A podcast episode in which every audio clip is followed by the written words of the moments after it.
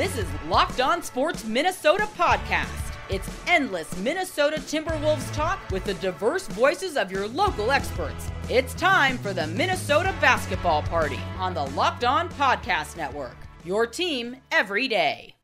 Welcome in, everybody. It's a new week on the Minnesota Basketball Party, episode two here at Locked On Sports Minnesota. If you're new to this show, we're talking Timberwolves every Wednesday for the rest of the season with this crew myself, Sam Ekstrom, Reggie Wilson, KARE 11 sports director and anchor, Jack Borman, writer, managing editor of Canis Hoopus, Ben Beecken, Locked On Wolves daily host, and Ron Johnson, host of the Ron Johnson Show here at Locked On Sports Minnesota, former NFL wide receiver. Talking Timberwolves again this week, fellas, we've got real basketball to break down. Two preseason wins in Abu Dhabi against the Mavs. Talking about how the Wolves can avoid a slow start like they had last season. We'll look to some possible extensions perhaps before the season. And then at the end of the show, I'm going to have these guys look into their crystal balls and read the future on some elements of this Timberwolves team. Today's show is presented by Jase Medical. Empower yourself when you purchase a Jase case, providing you with a personal supply of five antibiotics that treat 50 plus infections. Get yours today at jasemedical.com. That's J A S E medical.com. It uh, it's kind of jarring, fellas, when you look at Wolves preseason box scores. And as someone who primarily primarily covers the NFL, I don't expect to see the stars playing in these games, but then I look and I see, whoa, Karl-Anthony Towns played and was effective. Anthony Edwards played. Rudy Gobert played. This is awesome. I can get behind NBA preseason because this is actually real basketball being played. Luka and Kyrie on the other side, Wolves Mavs. I can actually learn something from this. Reggie, let's start with you. What did you learn from the Wolves games in Abu Dhabi? KAT, KAT's aggressive. I think um, that's something that he probably wants to make a like a an, an extra effort to do. Um, and and also it looks like the uh, the contract extension for Naz Reid is not in vain. I know it's just preseason, but you know he's playing well. Um, I, I think this Timberwolves team uh, there's a lot of expectations for these guys. Like there's a lot of money tied up into these guys as well, and so I think um, they're coming out and showing, you know, what they can do. it, it is interesting, Sam, because you're like, well, you, you don't think you're to see as much from you know the main guys as as maybe possible. We didn't see Ant in the first game because of an ankle injury. He scored 13 uh, in game two, so you know, minutes are being managed, but I think you've seen good things from the guys in the minutes that they have played, and that's pretty encouraging. and this is one element too. Before we get to Jack Borman, where you talk about load management in the NBA and how they're trying to crack down on it. I mean, look what you can get out of a KAT if you just play him 17 minutes, right? Like that could be the load management is you give him sh- lower minutes, but still let him be effective and let him put on a show for those minutes. Jack, what'd you think of the preseason games? Yeah, I mean, I think it's a great thing that, the guys are playing uh, to try to invo- avoid the slow start that they had last season. But, you know, a big thing to follow this season is going to be how they split the rotation up, and that you're going to have some players that kind of play more with Rudy Gobert and some players who play more um, with Karl-Anthony Towns. And so in game one, you saw that the Rudy uh, folks were, were Mike Naz, Troy Brown Jr., and Jordan McLaughlin, while Jaden McDaniels, Nickeil Alexander Walker, Shake Milton, and Kyle Anderson primarily played with Karl-Anthony Towns. And then it was pretty much the the same in game two, except Shake Milton and Kyle Anderson flipped to go play more with Rudy Gobert. And, and for the first two preseason games, you saw Shake and Kyle play almost all their minutes together, um, which is just something that I think will be will be something to follow this season. And then um, and then also too, I think you're going to see a lot more perimeter defending out there with Karl-Anthony Towns um, and a more aggressive style of defense being played out there with guys like Nickeil Alexander Walker, McDaniels, uh, Anthony Edwards playing playing more with with Towns or getting more size at the the guard wing spot out there with him. Um, and then when Karl-Anthony Towns was not on the floor, um, they, they rolled out these gigantic lineups where you had six foot five Shake Milton, six seven Troy Brown Jr., six nine Kyle Anderson, six nine Naz Reid, and seven foot one Rudy Gobert. Um, that that's certainly going to be something to keep an eye on. Is that Finch really likes these these jumbo lineups that um, were just a wrecking ball defensively, uh, caused the Mavs all sorts of problems in the half court. So um, those are those are probably the two biggest uh, takeaways. Besides uh, Karl-Anthony Towns looking very much like his All NBA self from, mm-hmm. from two seasons ago. Let's swing it to Ron Johnson. Yeah, for me, when I look at and I and I do I do like the the big lineups. Um, I, I, take it back to Syracuse. When you think about Syracuse's long lineups and how they always recruited, um, that's what this could look like. But the big difference I think what the the Timberwolves would do is you got to flip it like hockey. You got to switch the lineups up. Once they start to figure out one set of defense, you switch the players in and out, and that's the one thing about basketball, and that's why all the points make sense. Sam, you're right. Like if you can figure out ways to keep KAT uh, rested where he's not feeling like he needs to play, you know, through two, three quarters straight with no rest or maybe a minute rest at the end, kind of like LeBron used to do. Um, you got to figure out better ways because clearly his health is the key. If they can get out to a fast start and, and then get these guys in, switch up the lineups, use the big defensive lineup. Uh, the one thing I like to see though was Rudy Gobert actually getting rebounds and blocks. Like last year, it felt like he was a shell of himself at times. It felt like he didn't really know where he belonged within his team. Um, you know, KAT made a comment about they were better than the Denver Nuggets because they only had four weeks to or four to five weeks hmm. to prepare, where the Nuggets had, you know, whatever, four to five years to prepare for this. Um, but I do understand a little bit of that. Of just it's two bigs. Like you can put this USA team together with all these greats, and they're going to go out there and dominate. Why? Because they all know their role within the USA team. But then when you put a team together like this with two guys that are used to playing the big spot, you have to figure out who's where on offense, who's where on defense. It feels like maybe they're starting to figure that out. Where Rudy Gobert definitely needs to be the rim protector. Karl-Anthony Towns needs to be needs to be the facilitator, and then Rudy needs to like. I wouldn't mind seeing uh, alley oop from Karl-Anthony Towns to Rudy Gobert because he's gonna he's gonna require two people at times when he starts to drive, and then he has to learn how to just dish it off. Um, but that's that's one of those things that comes with time, comes with playing together, understanding positions, where you're to line up, where you're to stand. Uh, and I and I do like the fact that Anthony Edwards is still aggressive. Like some of the highlights I was seeing, it's like, wow, like this this guy is taking everything to heart that Steve Kerr said. Uh, he he's letting everybody know that he is trying to take over. Uh, he said when he put that five on his back, he felt better. And so just some of the things he's doing aggressively uh, and trusting his shot, whether it's a, a, a, a between the legs, back behind the back, spin, step through, you know, hesitate, fade. I mean, he's he's got it all in his bag right now, and and I'm excited to see how far he takes it. And I hope I hope KAT can play second fiddle at times, and then vice versa. When he sees KAT's on, he can play second fiddle. The other one too is Mike Conley Jr. Uh, where does he fall in this facilitation role? We saw D'Angelo Russell led the team last year in assists. Michael, or sorry, uh, Mike Conley wasn't too far off of five assists, and he came in late. So now, can he take over that six to seven assists, maybe eight to nine assists a game, uh, being a true facilitator to these offensive weapons. Ben. Yeah, the biggest thing for me was ball movement offensively. Uh, I was really impressed with, um, especially early in the preseason, and and I think we'll get into the start of last season here a little bit later, and how they they the Wolves did start slow in the regular season. I think a having all those guys on the floor for the most part, you know, no Ant in the first game, no Jaden McDaniels in the second game, um, but then to also see how well the ball moved, how crisply the offensive uh, rotations or the offensive ball movement was. Um, guys getting to the right spots to, to, you know to get catch and shoot threes, um, driving and kicking, um, you know passes out of pick and roll instead of just attacking tunnel vision, you know, which we've seen in the past from Ant and others. Uh, I was really impressed with with just how willing and and ready everybody was to pass the ball on the offense, and then in general how hard the team played which is related to that. But we saw KAT diving on the floor for a loose ball. We saw them attacking um, the glass. Uh, you know, rebounding was still a bit spotty, I think, on the defensive side of the floor. But in general, it seemed like the team overall was more aggressive, was taking this a little bit more seriously, and and and um, you know, to to your point earlier, Sam, you know, the Mavs played most of their guys too. Uh, they didn't seem to be playing with the same aggression as the Wolves, which is, you know, understandable. Like at times it felt like Luka was kind of like, why are these guys playing so hard? And and like on the one hand, if they hadn't played really hard and they'd lost, we would have been like, ah, it's fine. It's the preseason. So does it really matter? I, I think it does in part because of the slow start last year. And it does seem like the Wolves came into preseason saying, like, okay, we're to take this seriously. We may only play 15, 20 minutes as starters or, or primary rotation guys, but when we're on the floor, we're to play hard. And, you know, you practice like you play, right? Or you play like you practice. And so, um, eh, that's you gotta you gotta play hard in the preseason and and to show this um progress, I think, on the offensive end of the floor I- instead of just um, you know isolation after isolation or you know one pass possessions. To see the ball move as crisply as it did, I think was really encouraging.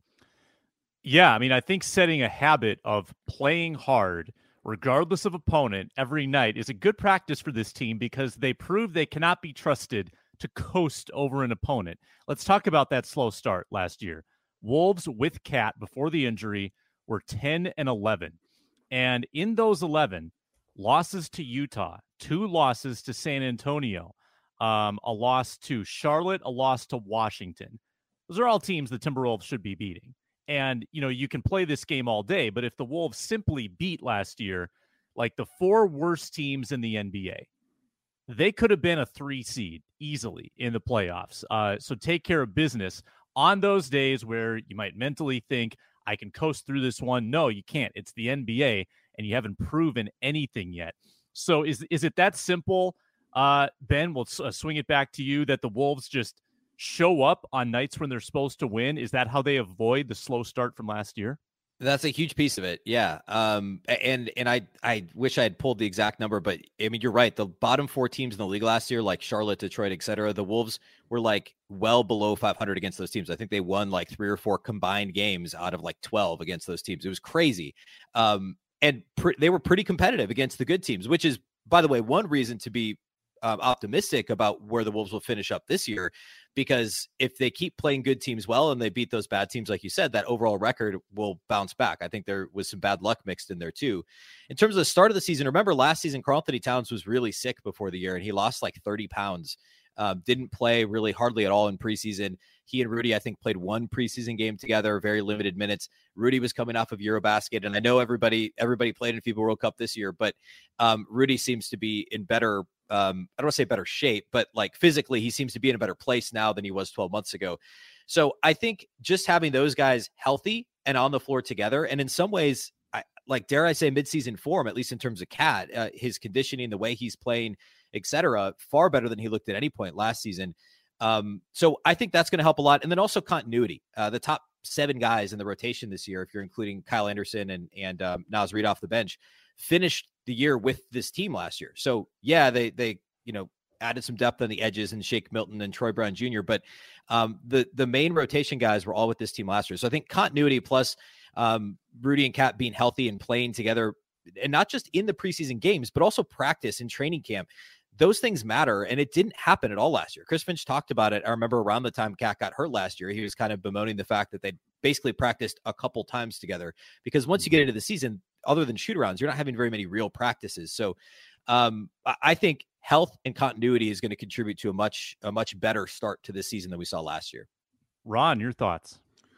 Yeah, when you when you look at the slow start, um, the biggest thing, honestly, and and again, I'm, I'm looking at stars. When you look at the stars on these teams, they have to be there. Like, I, and I hate to go to other sports, but you look at the Vikings, their stars aren't vocal. Their stars haven't. It's, it's felt like a weird season to start. Um, I, I think that's going to be the same thing in basketball. You you watch early on uh, when you know like the Warriors went on a run early, and everybody's like, oh, they might they might take over the Bulls, you know, record for wins. Um, and and you think about that team, and then you look at uh, when Kobe Bryant and Shaq took over. You look at when Dwyane Wade, Dwyane Wade and um, LeBron took over. Like it's when you start off fast, it's your leaders that get you going. And so these leaders have to get them going. Also, I go back to what you said, Sam. I think that makes total sense. You got to find a way to keep KAT rested and healthy uh, without wearing him down, where he feels like after five games, hey, I need a night off. And that's that's the problem too. When you see guys like Anthony Edwards, uh, you, you see other other stars, Jayson Tatum say, man, like I'm I don't need to rest. Uh Giannis Antetokounmpo, he doesn't need to rest. So you got to figure out with Karl-Anthony Towns. One, is it conditioning in the offseason? Uh, is it getting away from these video games? What is it? Um, but I feel like that's part of the slow start is really de- dedicating time to basketball, but then also figuring out how to keep them on the court. When I look at and, and not to jump ahead, but when I look at these first couple of games and the teams they're playing, it's not an easy start. And that's right. the problem. You got the you got the Sixers, the Kings, the Grizzlies, you got the Jazz in there. Um, even though the Jazz to me aren't a great team, they are still a team that gave the Timberwolves fits. Um, but you, you look at those Kings, you look at the Knicks, even that were, you know, that had a solid finish last year. Um, you do have to play the Mavericks at full strength. Um, I don't know if that's going to matter, but then I think the, the one for me that I'm really going to be watching to see where the, the Timberwolves are is that Heat game, that first early Heat game, October 28th. That's where I want to see. One, does Jimmy Butler acknowledge the Timberwolves exist? And two, can they slow him down where no other team could?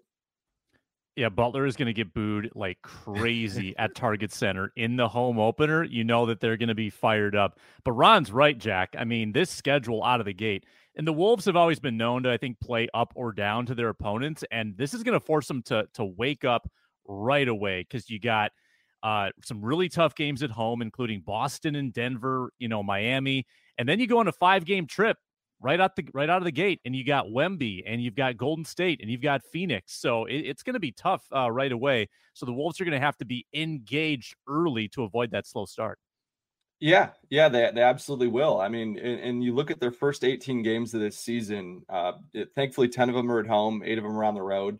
Um, but one thing that's going to be important early to, to Ron's point about making sure guys are rested is that seven of those games they'll they'll have a rest advantage over their opponent and nine of the games they'll be equal meaning the only two games they'll be at a rest disadvantage in, in that in those first two months of the season they only have two back-to-backs before christmas and then you know their first 10 games if you just look at like where teams are in terms of you know the draftkings win totals for what they're projected to be this season um, the timberwolves first 10 games is the third hardest in, in the league right now and their 2nd mm-hmm. 10 is the 10th hardest so um, certainly is a tough start. Uh, but I, I, just think that they can't they can't you know not take a game seriously, and I think that that's what you're saying, Sam. Like that they play up to to their opponents. I mean, you look at last season; they they were 25 and 22 against teams 500 or better. Uh, they were 17 and 18 against teams below 500. And and what you were saying, Ben, against the three worst teams in the league, they were five and five.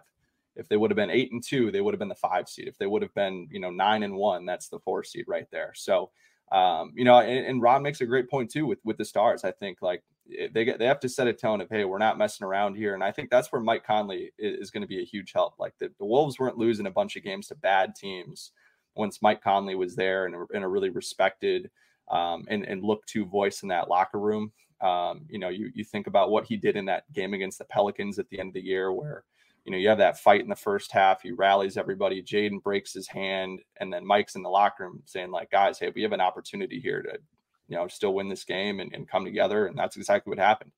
So I think from a leadership standpoint, um, you know, they're going to be in a good spot relative to where they were last year, and, and they don't have to worry about also, like Ben was saying, all those factors with KAT being injured or KAT being hurt or uh, sick and Rudy um, still being really banged up from Eurobasket. And, and none of those guys really practiced together in training camp last year or played together in the preseason. That's what they're doing this year.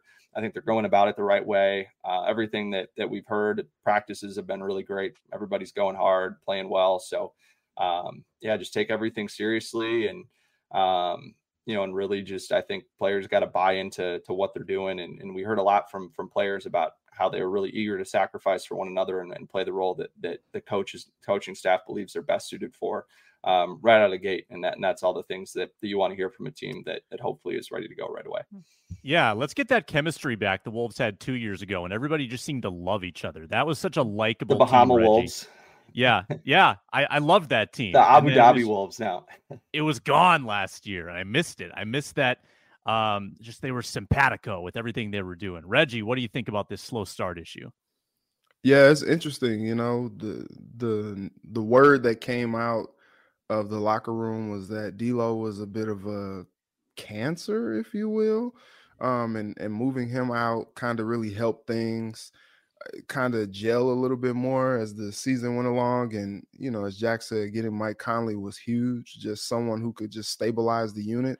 I think was nice and just kind of going off of what some of everybody has said, um, just gelling, man. Like last year after their 10 and 11 start, I mean, we had conversations on the pod like, is this gonna work? Like, did the Wolves just make a fatal error trading for Rudy Gobert to go along with another big man and Karl-Anthony Towns? Like, you know, the twin towers do they even work is it is it going away from today's nba having two big guys like that and like we were like legitimately asking that question because it looked clunky out there and they looked like they didn't enjoy playing with each other they also just looked like they had no synergy out there. And so I think that was a that was a big issue. Um, and then you know, KAT goes down, and now they they have to try to you know play and win without him, and they changed up the playing style. And then KAT comes back, and you're trying to figure out, okay, how do you integrate KAT into it? I think those factors are not a thing this year. They're practicing together. I, I like that they're getting these good minutes together in preseason play um, just because I feel like that's going to help them hit the ground running once the season starts, with the schedule being what it is. And so I think that's how they avoid the slow start.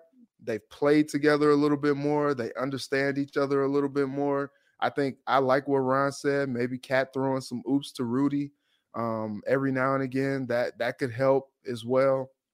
Just see how they play together, see how they can actually work together and be successful with two big men on the floor. I mean, KAT is a guy that he wants to play a little bit more on the perimeter than down low. So if Rudy is clogging up the, you know, the paint, then you know, KAT stepping out, picking and popping with the three and all that good stuff like that could help as well. But I think I think just them having this time together in the preseason, practicing more, no, you know, whatever it was with, with the sickness with KAT happening and he losing all that weight, that's not a factor this year. I think all those things are a recipe for a better start this season. We're going to talk about Jaden McDaniels' future with the Wolves around the corner. I want to get your guys' take as well on last year's first round pick, Wendell Moore and we'll play a little crystal ball to finish the show. But first, a word from Jase Medical.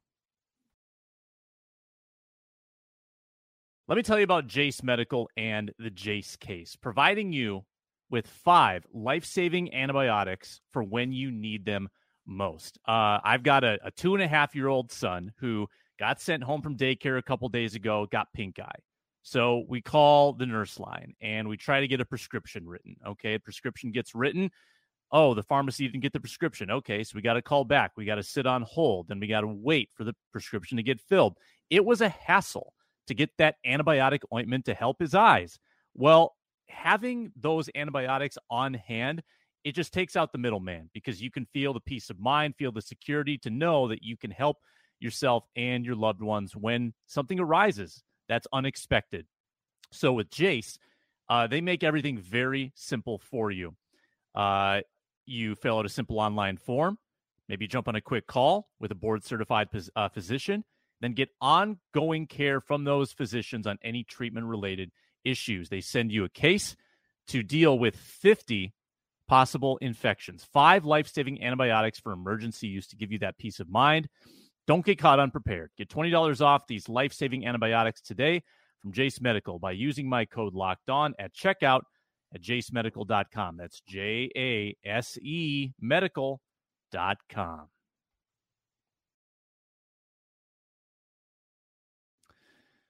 All right, fellas, pushing on here on the Minnesota basketball party. And folks, please subscribe on YouTube on Locked On Sports Minnesota. Also, find the audio on the Locked On Wolves audio feed wherever you get your podcasts.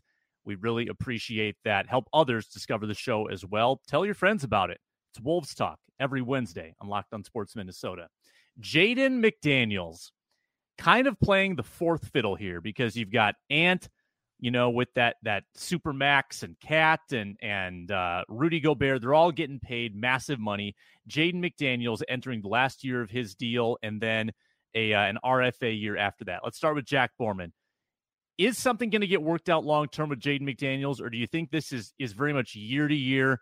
with him potentially playing this out in Minnesota and then getting paid elsewhere? Um, before media day, I would have said that the chances of him getting an extension or, or both sides agreeing to extension were, were low before the season. But I actually think he he will sign an extension before the season starts. So he has until October 23rd um, to to sign one. Um, that's according uh, to our to our friend Dane Moore. Um, and and Tim Connolly said on media day that you know he and McDaniel's agents have had a lot of constructive conversations um, at that point. You know, in the, in the weeks leading up to that. Um, and I don't think Tim Connolly is a guy that would would say that. Um, you know, if, if that wasn't actually true and he didn't actually feel really good about the chances of, of both sides being able to come to an agreement. Um, but but something to keep in mind there, Jaden McDaniel's agent is Bill Duffy. That's the same agent as, as Anthony Edwards, who who signed an extension with the Timberwolves already this over the offseason. Um, but one of Bill Duffy's clients is DeAndre Ayton, who, um, you know, kind of famously a couple seasons ago uh, did not sign an extension, and, and the Suns kind of dared Bill Duffy to go and find DeAndre Ayton a max in restricted free agency. And that's exactly what Bill Duffy did. He got a max offer sheet from the Indiana Pacers, which um, the Phoenix Suns then turned around and signed. And uh, I think that the prospects of, of Jaden McDaniels getting a max extension on the free agent market or restricted free agent market um, is much higher than DeAndre Ayton. So I think that um, you know I don't I don't think it's a situation where uh, you're gonna you're gonna try to dare Bill Duffy to go find a better deal. I think that you know he's one of the power players on the agency side of things, and um, and then the Timberwolves are going to do everything that they can to to sign something here before um, you know before the season starts. But if not, you know I'd, I'd still be really really surprised if uh, they did not come to to some sort of uh, agreement in restricted free agency at the very worst uh, next offseason. Ben. Yeah, I agree. I, I think it gets done. Uh, we saw Devin Vassell sign, I think, just this last week for like five years, 146, I believe. Um, and that was a little higher than I would have thought he would have gotten. And so I think McDaniels has to be in that neighborhood, if not higher. Um, certainly, uh, I, I, mean, I to Jack's point, like next summer, somebody, somebody, all it takes is one, right? That's what I always say about free agency. All it takes is one to to say, hey, hey this guy's worth a max. And clearly, we saw Jaden's offensive game improve. I mean, he improved on both the ends of the floor last year. He's improved every single year in the league and uh, shooting almost 40% from three, uh, you know, creating for others. Like there's clearly, what was it last summer where Chris Finch threw out a Scottie Pippen comp for him, like kind of um, uh, off the cuff uh, in a media session. So, I, like, I'm not saying that he has Scottie Pippen type upside, but like he's got serious upside, and all it takes is one to sign him to a max in free agency. So, um, yeah, I think the Wolves, it's in their best interest to get it done. We saw him sit out the second game in Abu Dhabi with uh, the calf soreness. And Finch, I believe, said most recently uh, that there is no update on his status. I don't know that this is like a hey, I'm waiting to sign my extension. I'm I'm not saying that's for sure what's going on here, but there could be some of those games played in the next couple of weeks too. So I think it's in everyone's best interest to get this thing figured out. And I I agree with Jack. I tend to think it does get done here in the next couple of weeks. And and let me just follow up with a, a dumb question. I mean, I know they've got the harder cap, the the apron which I don't fully grasp yet. But you're saying that with Rudy money, KAT money, Ant money, this is feasible that they could sign a pretty robust extension with Jaden, and it's not to harpoon their luxury tax. Short answer is yes, but Jack, go go for it. Yeah, I mean the, the biggest thing here is that the Timberwolves are going to have to choose. Like they're not going to be able to keep all of KAT, Anthony Edwards, Rudy Gobert, and Jaden McDaniels. Like that's just not going to happen. They're really only going to be able to afford three of the four unless Mark Lore and Alex Rodriguez want to pony up and and pay, you know, a luxury tax bill that would be well north of fifty million dollars uh, if if they decided to to keep those players together, and then that bill only um, gets higher and higher um, the, the, the longer that they they keep them together. So. Um, yeah, it's certainly unlikely that that this kind of core four, if you will, will be the Timberwolves um, you know core four even beyond this season. I think after this season is when they're really going to have to make a decision there. But um, yeah, I, I, think that no matter what, Jaden McDaniels will be will be part of that that four. Okay, that, Red, you know who they Red, choose. Yeah, Reg, what do you make of it? Yeah, that was the one thing, Sam. You asked the question that I was going to like. Where is all the money? Like, how is this going to play out? I, I would, mm, I would like to know from Jack, like, who do you feel like is the odd man out? Like, I, don't know. It, it's there have been times where people were like, "Oh, they're gonna, you know, maybe try to see if they can part ways with KAT." and then it's like, well, maybe they want to part ways with Rudy, but does anybody want to take on that Rudy contract? And so I think it's going to be a, a difficult, a difficult situation. Regardless, they're going to have a decision to make. From the moment Tim Connolly got here, he was like, "Yeah, you know, KAT's a guy that we want to see his his jersey hang from the rafters. Like he's been saying that. And so do you then go back on that and and trade him or you know, I just think it's a it's an interesting situation. Um, but to you guys' point about Jaden McDaniels, like he's a guy that, and I think we talked about it last week, like he's a guy that you want to rely on to be your quintessential three and D player You know, he can knock down a three and then he can lock up your best offensive player on the other end. I think that's that's what you want out of him. And maybe his ceiling is even higher than that as he continues to improve. But as long as he continues to improve on this trajectory that he's on, I think he's a very valuable asset to this Timberwolves team. And, you know, not a bad, you know, one, two, three, fourth option, if you will, um, on this on this the offensive side of the ball. So I think I'm I'm interested to see what they get done if they do get something done before the season starts. But you know, he is a player that I think you want to have as as part of your long term future with the Timberwolves. Ron.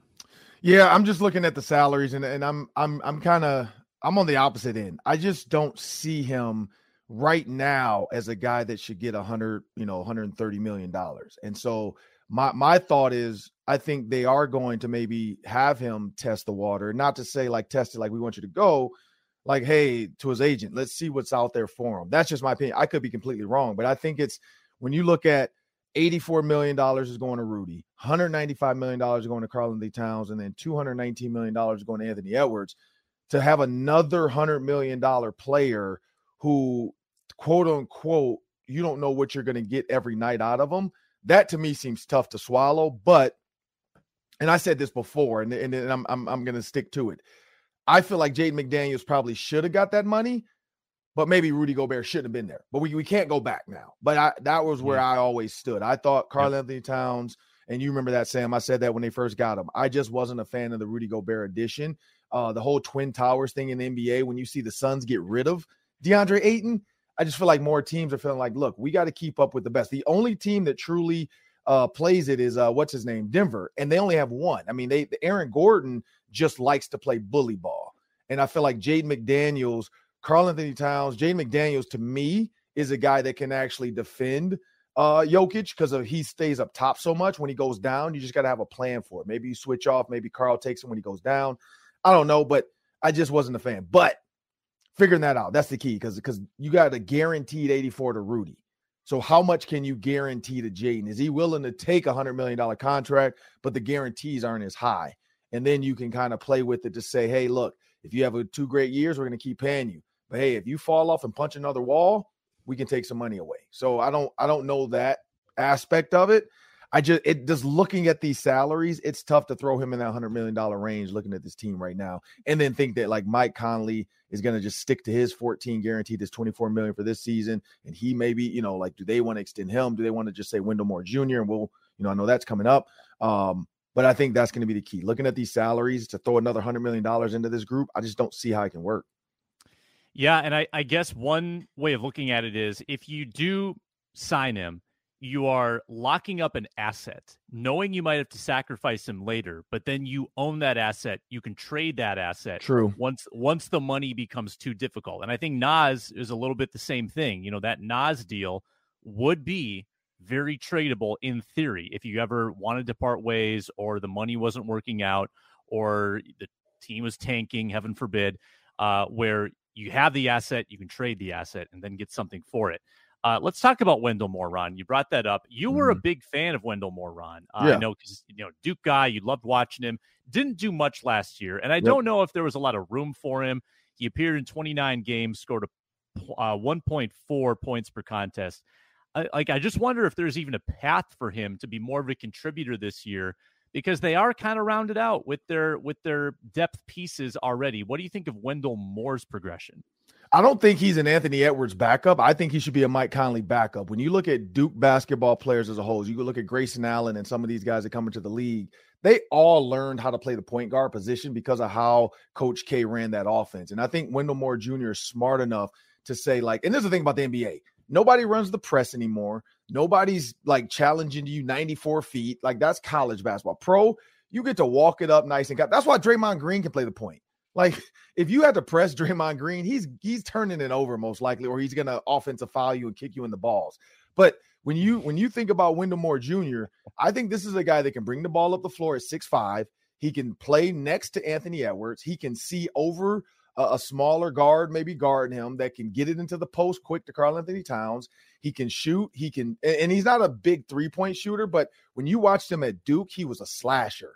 Like he was a guy that know knew how to get to the basket. And if you have so many eyes on Anthony Edwards, when he kicks it out, if you have a guy that can kind of pump fake, get the defense rotating, and then just literally attack the basket, who can then either decide to dish it or lay it up at six five with his size, I think he's another like battery piece. You can you can take one battery off the court, plug him in as another battery that's going to come in and give you, I don't know, five minutes of production, seven minutes of production but I feel like he could be a long term solution. I heard the Suns broadcast, uh, was it last night? I think when they were saying how they don't have a true point guard anymore because Chris Paul went over to the uh, to the Warriors. And then what did you see? You saw a bunch of guys just on the floor playing. They're and and their big three right now aren't even playing, but they're saying they want to get them in. You know, these last two games possibly. But they're just looking at it like, look, we don't really need a facilitator in Chris Paul. We need somebody who's going to facilitate and bring the ball up who's going to be selfless and get the offense going.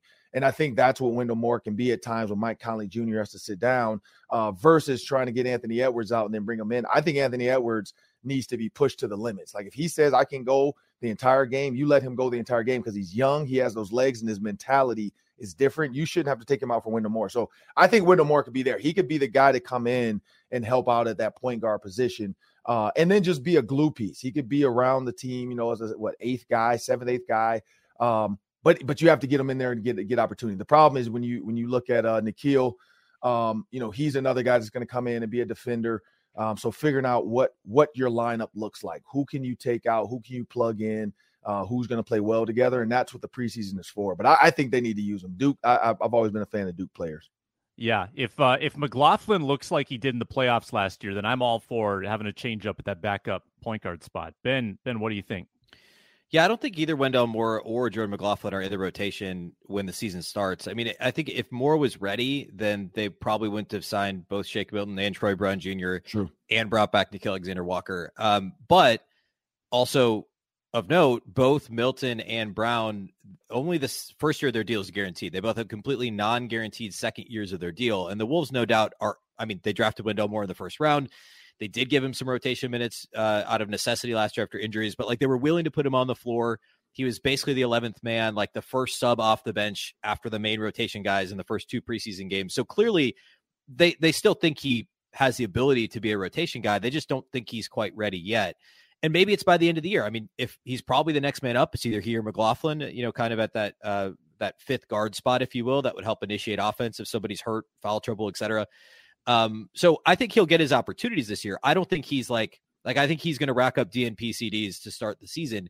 Um, but as the year wears on, he'll get more opportunity. I mean, when he came out of Duke, I had him the way I described him on on Locked On Wolves was a two way role player. I think that he has a, a limited ceiling, um, but the floor is relatively high. I think he can be an effective defender. He shot the ball well enough, catch and shoot. He was like around 40% catch and shoot threes at Duke. Um, so he can do some of those other things. And to Ron's point, he can also initiate some offense. I just don't know that he's quite ready to do it at the level that you need your your uh, your rotation guys to do it if you're trying to win 50 games and be a top four or five seed in the conference. So hopefully by the end of the year he gets there. I just think he's behind Shake Milton. I think he's behind Troy Brown Jr. I think he's behind Nickeil Alexander Walker. Um, and I think we could talk about whether or not it's he or Jordan McLaughlin that would be kind of that next man up at, at point guard, but Shake Milton's going to be your primary backup there too. So, um, and also Nickeil Alexander Walker is probably going to initiate some offense with the second unit. So it, I, I still like Wendell Moore Jr. and my guess is that if everything works out exactly how Tim Connolly and Chris Finch plan, like this time next year, we're talking about Wendell Moore as as one of the primary backups in the rotation off the bench. I just don't think they're starting the season with that in mind. And that's not a bad thing either because he was a rookie last year. So there's no major rush. It's it's kind of a luxury to not have to rely on him with, with at the start of the season. And I am very excited to say Shake Milton a lot this year. So I don't mind if Shake is is taking his spot. Uh, Reggie, Yeah, I I don't see him as a rotational piece this year. I think, you know, they're continuing to just kind of not put him on ice, but he and Josh Minott are are just kind of like developmental guys. They're just they're just kind of taking their lumps and and getting the reps in and and moving forward. I don't think this is the year that we see them kind of shine. Um, specifically Wendell Moore Jr. Like I think he does some good things. He's shown some flashes in summer league play. Um, I, I just think that, as Ben said, maybe he's like a year away from being a guy who can truly, truly compete and contribute minutes to this team. I I just think the rotation, like we're still trying to figure out what the rotation is going to be with all the guys that they have. Like they've bulked up with a lot of a lot of pieces where you're like, okay, how are all these pieces going to work together? Um, and so I think there are not a whole lot of minutes to go around for all these guys. And I think Wendell Moore Jr. I mean, if it's if it's indicative, I mean, the last preseason game, he played 17 minutes, went two for seven, six points. You know, like not anything that sets the world on fire or anything like that. But I think he's somebody that they, you know, drafting in the first round. Like I think they have, I wouldn't say high, but they they have some expectations for him to to contribute um, at some point. But I don't think this year is the year. Jack. Yeah, I think something you got to look at too with Wendell Moore is like he has a lot of experience playing around stars. Um, he spent spent a lot of time around star players at Duke as a complementary kind of fill in the gaps role player. Um, you know, like you were saying, Ben, is this two way role guy on, on, both ends of the floor. And um, you know, if you look at his sophomore year at Duke, he was much more comfortable. He shot the ball better. He became a more efficient um, handler, had more assists, turned it over less, um, was more impactful defensively. And I, I, just think Wendell looked like a guy last year who um, went from being extremely comfortable in, in, the brightest of lights at Duke um, to a guy that just like wasn't super sure of himself and didn't have the same confidence that he played with. Um, and that confidence is really important to somebody you know that that's relying on you know a lot of the the high floor or the the yeah the high floor low ceiling attributes that you're talking about with um, you know, being really smart, knowing exactly where to be, knowing where all your teammates are going to be, who you need to get the ball to, that type of thing. And I just think the biggest thing for Wendell is like how well he's going to shoot the three. I mean, he shot 41% from Duke his junior year um, and only shot, I think, 29% in the G League, um, you know, this past year in the games that he did play. Um, just because if he can confidently shoot the ball, that's just the, the clearest path I see to him being a contributor offensively uh, beyond bringing the ball up every now and again. Um, but but like his defense is going to be there, and if and if Shake gets hurt or, or Troy Brown Jr. gets hurt and, and Finch is rolling out that you know that huge defensive lineup with guys six five or, or, or better, like Wendell can fit in. We saw in the in the one game that he got a spot start last season, um, made Ja Morant's life really difficult for for a night, um, which is pretty impressive for for a guy like him to be able to to do that right away off the bat or you know out of the rotation into into a starting spot. So all right, we're getting low on time on the Minnesota basketball party, but we are going to do some rapid fire crystal mm-hmm. ball predictions before the end of the show. Quick, quick reminder first to check out the new 24 7 Locked On Sports Minnesota YouTube live stream. Watch your favorite hosts around the clock. That includes Ben Beecken talking Locked On Wolves, Locked On Sports Minnesota. Please subscribe and watch at any hour of the day and get your wild Wolves, Vikings, Twins, and Golden Gophers fix. Subscribe to Locked On Sports Minnesota.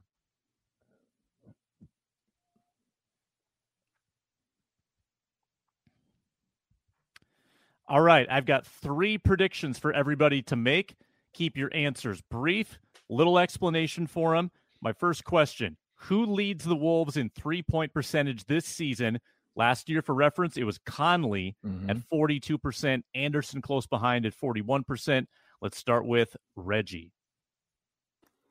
I'm just going to go out on a limb here. I'm going to say Karl-Anthony Towns, best shooting big man ever.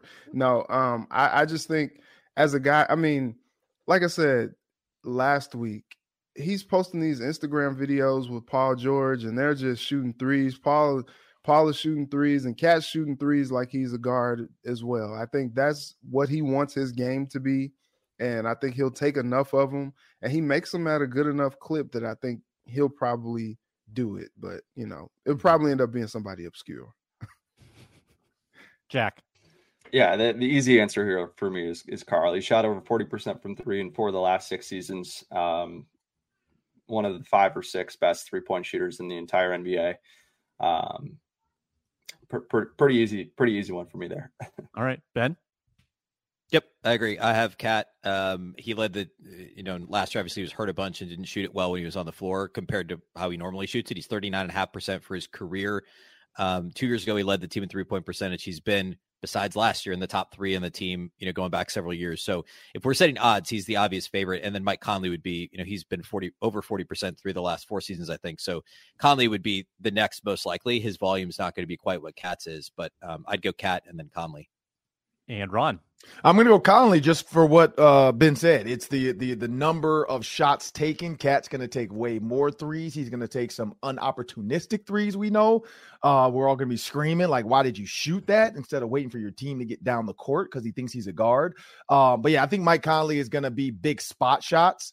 Uh, kind of like Robert Horry. He's not going to be called on every time, but he's going to be that wide open guard trailing down. KAT kicks it out to him. He'll be able to shoot wide open threes. Same with Anthony Edwards driving he'll be able to shoot wide open threes. Whereas like Anthony Edwards is going to have to create his three, and same thing. Karl-Anthony Towns is going to have a couple contested threes. Um, so I'm just going to go with Mike Conley just because of the type of threes he's going to be able to shoot this season. All right, next prompt. We'll start with Jack. I want the Wolves record through 20 games. Uh, they were 10 and 10 last year. I want the record only, no explanation because the clock is ticking. 13 and 7. Ben. It's exactly what I had 13 and 7. Ron. 12 and 8. Reg. 14 and 6. Ooh, we got some optimistic panelists here. I love it. Um, tough schedule too. That mm, some be some big wins mixed in. All right, last one. Who scores more per game, Naz or Rudy? I think Rudy had like 13 last year. Naz had about 11. Let's go with Ben. Uh, I have Rudy still. I think he's going to get have more opportunities. Uh, I, I, still wonder how Naz is going to get his minutes. I know I know the Wolves are going to try and stagger Rudy and KAT a little bit more. So Naz is still going to play, obviously, given the contract, et cetera, and he's really good.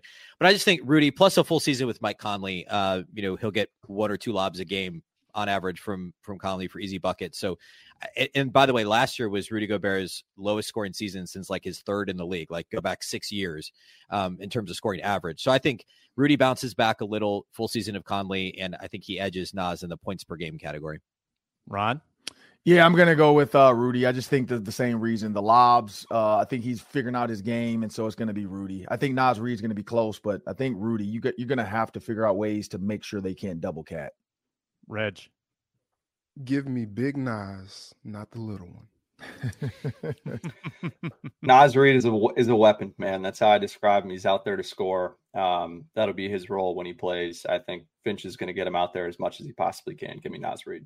I kind of like Naz too. Yeah, they paid him for a reason because he can score in bulk. That's the Minnesota basketball party this week. It's Wolves Talk every Wednesday with Reggie, Jack, Ben, Ron, myself, Sam Ekstrom just uh, the pass first point guard here, just passing the ball, letting these guys score the buckets. Uh, thank you so much for watching. Follow us on Twitter at Locked On MN. I guess it's called X now. We appreciate you watching, subscribing, listening. We'll talk to you next week with more Wolves preseason breakdowns and talking points. Have a great day, everyone.